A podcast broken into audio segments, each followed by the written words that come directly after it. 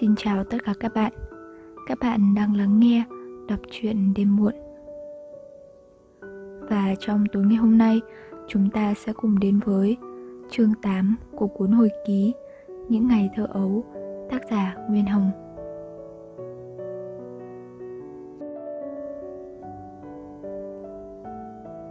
Tôi như không còn một liên lạc gì với gia đình nữa.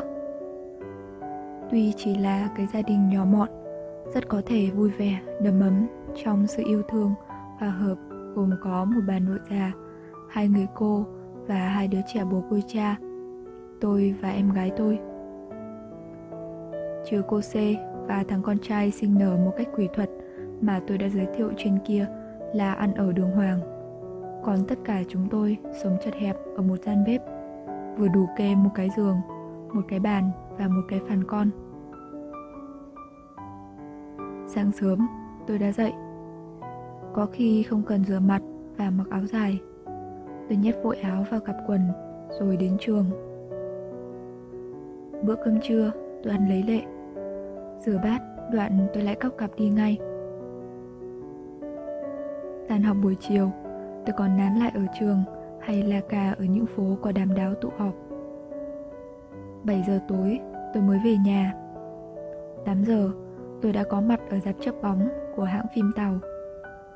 Đêm khuya, nếu không thể gọi cửa được, tôi đi ngủ nhờ. Ngày nào cũng thế, đã hơn 3 tháng. Bao nhiêu lần bà tôi lường nguyết tôi khi tôi đi qua mặt. Cử chỉ đó tỏ rằng bà tôi đã ghê tởm tôi hơn một đống đờm dãi, chính ở miệng mình nhổ ra. Lật lồng bàn đậy mâm cơm lên, thế nào tôi cũng thấy bà tôi gầm gầm nhìn tôi như rùa thầm rằng Mày thì đã có nhà nước dạy, thằng quỷ sống kìa. Mọi khi bị khinh bỉ, hát hủi như thế, tôi đã đứng ngay dậy, bỏ bữa cơm ăn để phản kháng cách đối đãi giả dúng, tranh lệch ấy. Nhưng nay tôi cứ điềm nhiên ăn, ăn rất thong thả, nhằn từng hột thóc, gắp từng sợi rau, húp từng thìa canh để trêu tức bà tôi. Những bữa ít thức ăn, tôi mua hàng hào giò trà về, sắt làm nhiều miếng, khê khà ăn như người nhắm rượu. Bà tôi phát cáu, chửi rủa tôi, tôi lại nhe răng ra cười. Nhưng thấy ngài lại sắp dùng đến chính sách đòn vọt, tôi liền chạy thẳng. Cô tôi không dám chửi tôi nữa, vì một lần trực giáo tên mẹ tôi lên, tôi liền chỉ vừa đứa em họ gái, đáp lại một câu cay chua. Mẹ con này có bị họ hàng nhà bố nó đào bới đâu, Mà cô cứ đào bới mẹ tôi Tôi đã sung sướng vì tự kiêu đã đối phó các cách cay nghiệt của bà tôi và cô tôi bằng sự khiêu khích, khi nhờn trên kia. Tôi đã lấy thế là một cách trả thù đích đáng, cho bỏ hờn những ngày đầy đọa, cực nhục cách đây không lâu. Dù sao bà tôi và cô tôi cũng phải cơm nước cho tôi tử tế hơn trước nhiều. Vì tôi đã nhiều fan bỏ nhà luôn mấy ngày mà không sút kém, vẫn vui vẻ như thường. Chỉ nhờ có đồng xu dày dặn, sắc cạnh và cái tài đánh đáo thôi, tôi đã sống thành thơi, đầy đủ. Tôi may cả quần áo, sắm được giày mũ. Muốn ăn gì cũng có tiền mua. Đi xem chóc bóng và đá ban không thèm ngồi hạng bét. Đó là ảnh hưởng tốt đẹp hay xấu xa của sự sống dù đãng ngày còn nhỏ ấy. Tôi không cần suy xét. Tôi chỉ biết tôi cần phải sống như thế, vì tôi đã cơ cực, khổ sở hơn là tù tội trong sự chăm nom thờ ơ của người bà già đã đem hết tình thương yêu thầy tôi bù đắp cho cô tôi.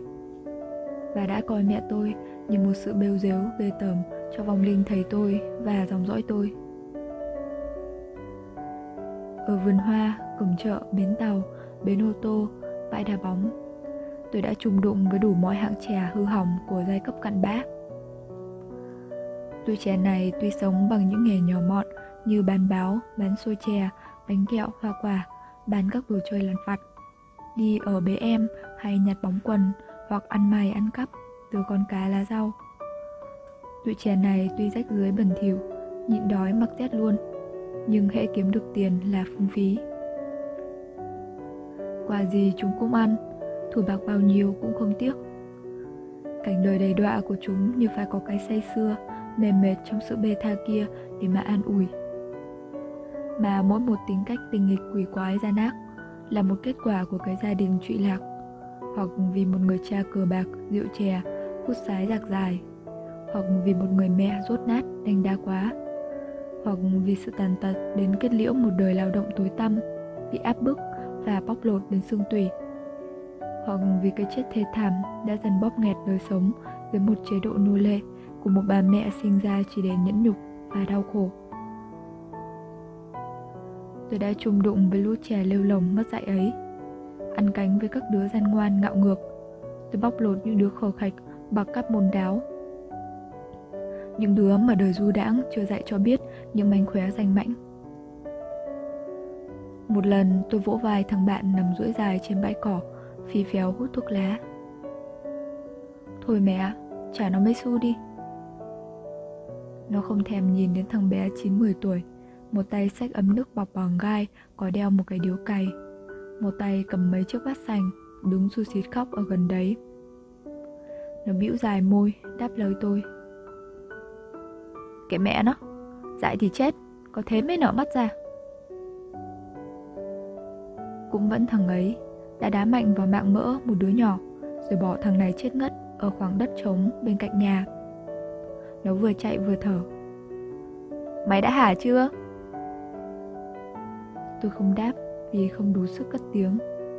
Sự lo sợ đã bóp nghẹt cổ tôi. Chốc chốc tôi lại ngoái cổ nhìn xem có ai đuổi theo không. Rồi hơn một tháng sau, tôi không dám đi qua phố thằng bé nọ. Sợ bố mẹ nó nhầm ra tôi là thằng bạn quái quỷ đã đánh con nó để trả thù, không được vào sân tìm đồng xu cái. Chịu ảnh hưởng xấu xa của tuổi bạn nhỏ vô loại, đầu óc tôi dần dần đầy dẫy những ý tưởng táo bạo, liều lĩnh. Lúc nào tôi cũng như căm hờn, ghen ghét một ai, muốn trừ bỏ hay khao khát một sự gì.